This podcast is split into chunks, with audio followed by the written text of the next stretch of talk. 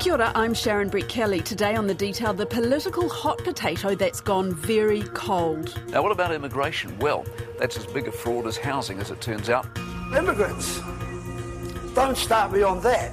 Termites and parasites. Lots of talk this morning about the difficulty of getting a visa in New Zealand. Now, one of the biggest drivers of this is our skyrocketing migration figures. We warned New Zealanders of what would happen in every area of our economy if this sort of uh, unplanned, unfocused immigration policy went on. Let's be ambitious in our conversation. Should it be fifteen million? New Zealand is a massive country. We can't afford to have lots of people if we want. The question was, do we want to? Immigration numbers have plummeted. There was like even a day where nobody left, nobody came into New Zealand. We, we were just... Spooky. Yeah, it is. It is really kind of weird. And the debates dried up. We look at the political party's policies with R N Z's immigration reporter Jill Bonnett and warnings from Massey University sociologist Paul Spoonley on what will happen if we ignore it. One of the difficulties that the new government is going to face is that they're going to have people hammering on their door, universities such as my own who are wanting to see a resumption of international students, or employers who are going to say, look, we can't get moving again unless we have immigrants. But first, some numbers, because in the twelve months to June this year, something extraordinary happened. We hit one hundred sixty thousand permanent arrivals. We hit a almost eighty thousand net gain. Those are figures we've never, ever seen before in our political history. And that period included four months of lockdown. But that's not all. Here's another figure. From the moment we went into lockdown, there were more than three hundred thousand temporary people inside the country. That is extraordinary. It is extraordinary in terms of our own history. It's also very much higher than any other country. So in two thousand nineteen, we had a net gain from migration of eleven point four people per thousand New Zealanders. Australia was six point two. Amazing. So we're almost double that of Australia, and we're three to four times higher than most O E C D countries in terms of the population gain in two thousand nineteen from migration. They just keep coming in despite what the policies are? No, I think the policies have, have dictated um, who comes in, under what conditions and where they go. But what we saw was after two thousand thirteen, as we emerged from the uh, global financial crisis, we saw the key government using migration to both shore up the economy and also to generate demand and to provide labour supply. So that was a major feature of that key government. In two thousand seventeen, we obviously had Labour and New Zealand First wanting to dampen down that growth. Winston Peters says he'd take out, he'd, he'd stop sixty thousand immigrants from coming to the country. What do you make of that? It sounded very Trumpian. But that enthusiasm does not seem to have survived more than a couple of years. So Uh, in terms of the two thousand eighteen year, certainly the number, the net gain from migration was about fifty-two thousand. But then, of course, we saw that um, major increase in the two thousand nineteen and early twenty twenty year. And I think it was driven both by the need to have significant numbers coming in in terms of industries like export education. So over one hundred thousand people at lockdown were in New Zealand on study visas. So four point four billion, uh, employing at least thirty thousand people, really, really significant part of the New Zealand economy. I think it was to meet the labour demands of New Zealand, and even at this point, even in the most recent surveys, skill shortages and labour shortages are still a top priority for New Zealand employers. Even given all that COVID has thrown at us, we continue to have these shortages, and and immigration has been a major source in terms of meeting those shortages. OK, but what has happened since June? I mean, has it all just come to a standstill? It has come to a standstill. So we've got the returning New Zealanders or permanent residents, and that is that dominates the inward flow. We've seen over one hundred thousand people in the last few months leave, and those are people who've been here on temporary visas. I mean, I suppose some people would say immigration is non-existent, so why even why even think about it? Yes, and I'm I'm puzzled by this a, a little bit, because in any way that you look at it, and leaving aside the very high numbers that we've seen in recent years, immigration in some form is going to have to be part of our rebuild.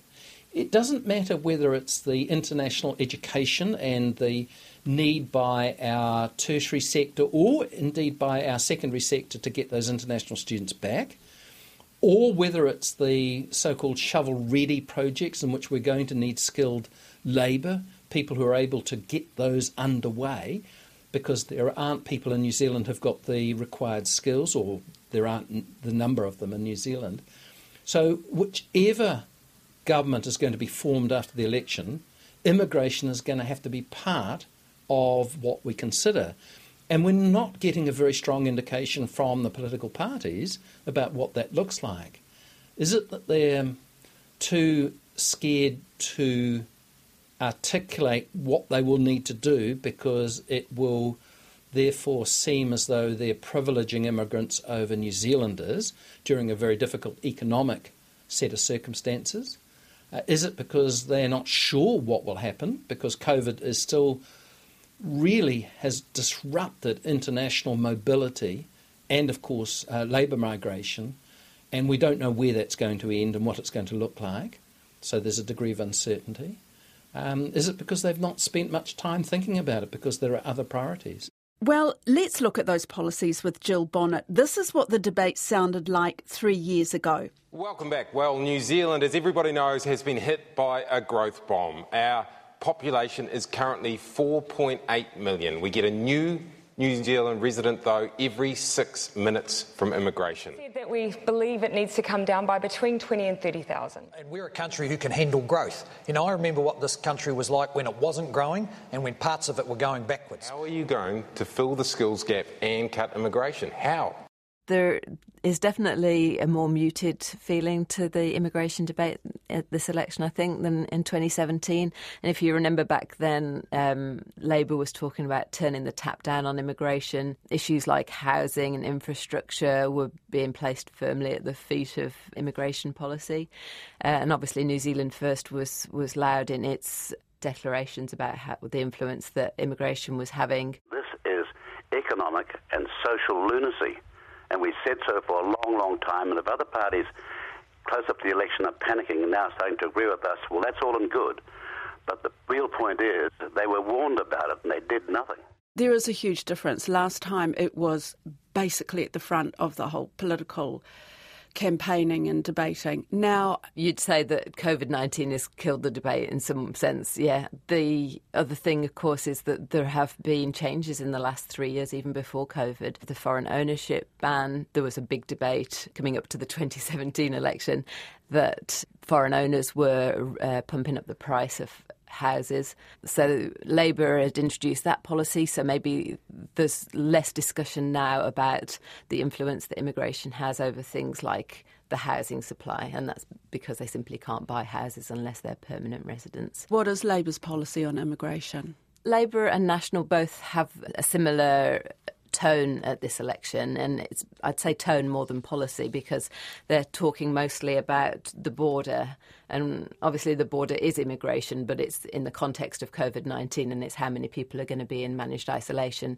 So Labour's immigration spokesman Chris Farfoy is talking about a new normal when it comes to immigration. From the very first moment I became the Minister of Immigration a couple of months ago, we were sending a strong message to sectors who were crying out for Labour from offshore that they had to start rethinking things uh, for the medium and long term. As we start seeing uh, the effect that COVID has on New Zealand workers, we start prioritising them and the training opportunities and the wage opportunities that will come about of that as well. I don't think that's like along the same lines as New Zealand First's immigration reset, but a lot of people are saying, well, at this point, are we able to just maybe pause and have a look, see what we need, make sure that only the, the those workers that we really need in the country should be allowed in. The managed isolation policy that Labour has is that if they're re-elected, they'll allow uh, one in ten managed isolation places to be taken by overseas workers and investors, in addition to those ex- expats that are coming back. Let's just recap. Labour and National are both talking about a quota within managed isolation for skilled workers and investors. What about the Greens? The focus that they have is around fairness. They say that in the last few years we've lost our way a little bit in terms of how we treat our overseas workers, international students, that we've been tempting people in, asking them to pay thousands of dollars for courses in the hope that they have, and that maybe we haven't totally discouraged, that they will then be able to get uh, post-study work visas, and that, that will then lead on to residence. Here's the Greens' goal, Riz Gariman. The residence program, I think, has been a source of real stress and anxiety for migrants, and it has felt really exploitative of New Zealand to let people in and have them integrate into our system to give their labour or their money in terms of education and then not be able to settle. I think setting arbitrary numbers by political parties has been the cause of that. OK, so are they saying let in the students or let in people on temporary visas, but make it clear to them that this isn't a promise that they can stay forever? They're mainly saying that if you're taking people's money or if you're having them come and work here for many years on work visas, they, they give their labour, they settle, their children go to school here, that you should uh, allow them to, to settle permanently. They're living in a state of limbo and that it, it's not fair. And the Greens also want to uh, carry on their twenty seventeen uh, pledge about refugee numbers rising. So refugee numbers doubled this year, but effectively it's not come in yet because refugees haven't been allowed in since the first lockdown. One of National's lines is that resident numbers are to be set by business needs, not by government. Here's its immigration spokesperson, Stuart Smith. Anyone thinks they can sit back with a whiteboard and plan how many people we need exactly is naive. There's been a residence target for as many years as I can remember, so how many people should be allowed to settle in New Zealand. But in terms of work visas and student visas, there's never been a cap on that. And it would also follow that immigration has always been prompted by business needs, not by government targets. And so I think that they're just saying that, yes, we should try and fill those skill shortages, business needs, immigrants, let them in. OK, and, and also a line that the tech sector will equal dairy in time. One of their big policies is around technology, and I'm sure you'll have heard Judith Collins saying that they want to grow that sector, and they, they see this as an opportunity of increasing that eight billion dollars a year sector. It would mean that in immigration terms, if you were investing or if you're an entrepreneur or if you were a skilled tech worker somewhere in the world, that you would be able to get one of these visas. We could make it much less red tape involved and get a very attractive destination for those high net worth investors and technology entrepreneurs to come in. And take advantage of our remoteness and just build that sector up into something that they hope will equal dairy one time in terms of the amount of revenue that it generates. And that would really help our tech sector move to the next level. Let's look at ACT.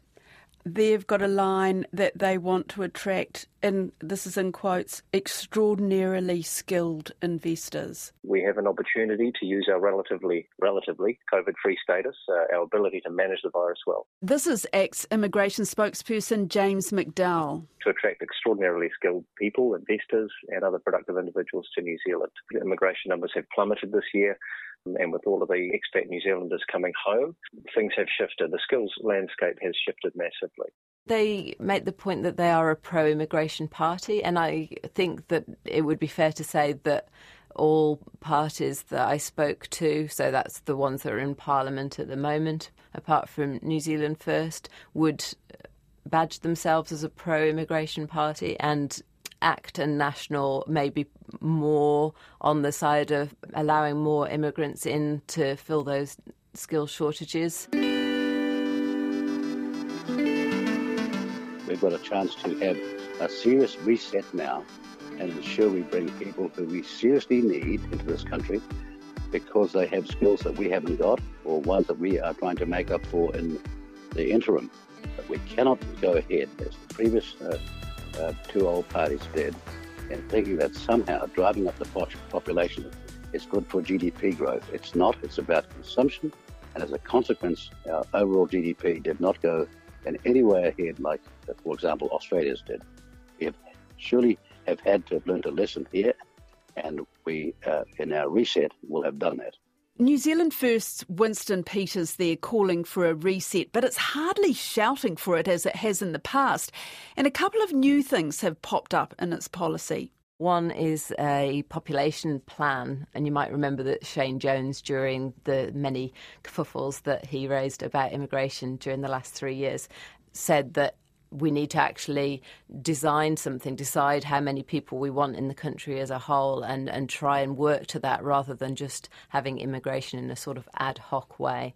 The other thing that they're pointing to that might be a good idea would be a rural visa, and that would see um, immigrants work in places with fewer than one hundred thousand people. And if they were to stay there until they get their permanent residence, that that would be a way to populate those areas and to get those skills where they're needed.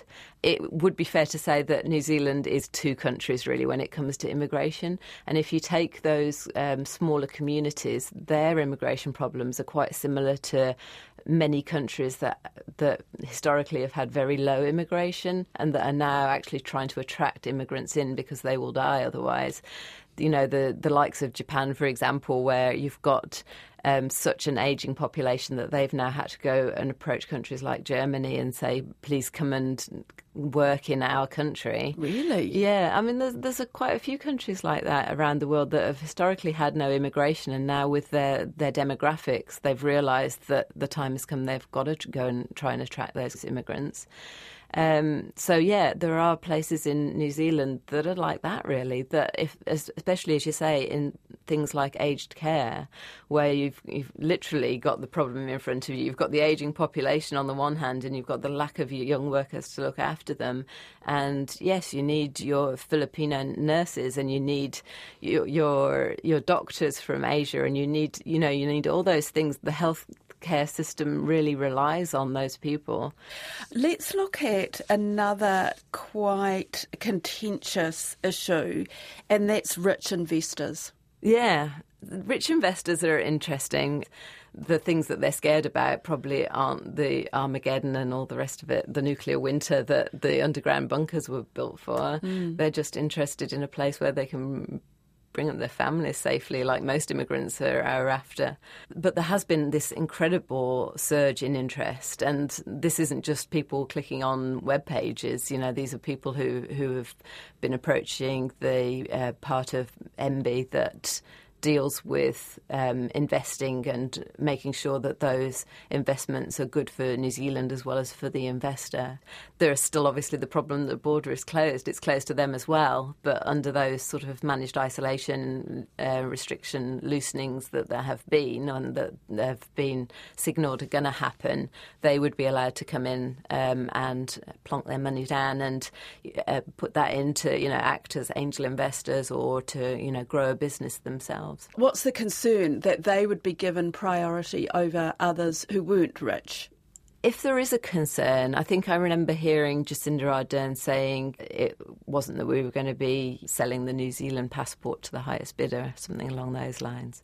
It's got to be in our interests. But then mm. if there is a silver lining to this awful COVID nineteen, and New Zealand's done so well in terms of um, its response, then do we not capitalise on that? Do we not take the benefits that, are, you know, apparently people are really desperate to come here?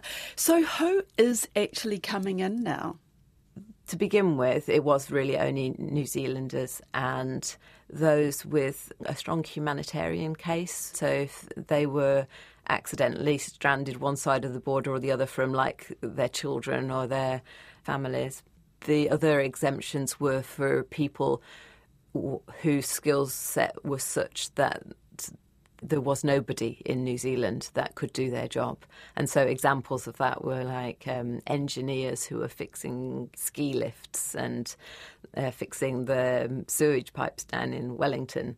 So there, it was very strictly drawn out. And then, of course, there was the avatar exemption and Now we're at the point where we're letting in people whose uh, skills are simply not readily available. So you, you, you will find, obviously, vets in New Zealand, but there aren't enough vets for of farm stock, for example. So they've um, loosened those sorts of restrictions.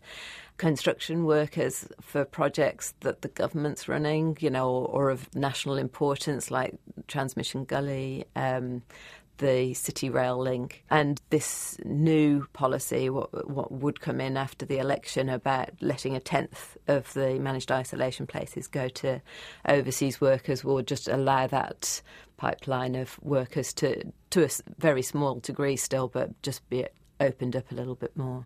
Some say the border won't fully reopen until twenty twenty-three or even later. Paul Spoonley reckons that's pessimistic, but still, twenty twenty-one won't look a heck of a lot different to this year.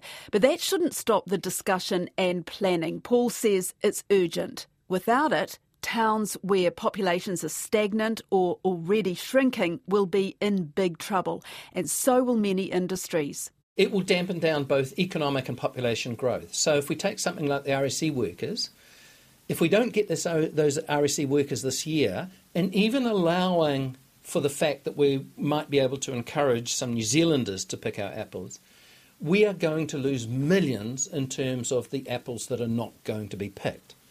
And that will be deeply disappointing. It will also impact upon our rebuild as we come out of COVID nineteen. So can we afford to do that? My answer would be no. And we're going to have to find ways of resuming immigration or certain forms of immigration quite fast as we can in order to be able to contribute to that economic rebuild. So too many immigrants would add to demand in ways that might be counterproductive, for example, housing. But we still need to acknowledge that immigration and the skills that immigrants bring are absolutely essential to our post-COVID rebuild. So it, it, it's not an easy fix in terms of resuming immigration. And I don't see that debate occurring. I hear the voices from employers, for example, saying we desperately need immigrants in our industry or in our organisation. But as a national discussion, which is setting priorities, which is saying, you know, we're going to let in this amount in terms of this particular sector or organisation, that's not occurring.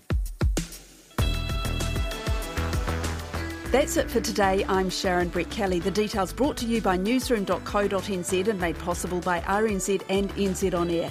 You can get us downloaded free to your mobile device every weekday from any podcast platform, and if you're using Apple, leave us a rating so other people can find us too. This episode was engineered by Jeremy Ansell and produced by Alexia Russell. And thanks to Jill Bonnett and Paul Spoonley. Mā te wā.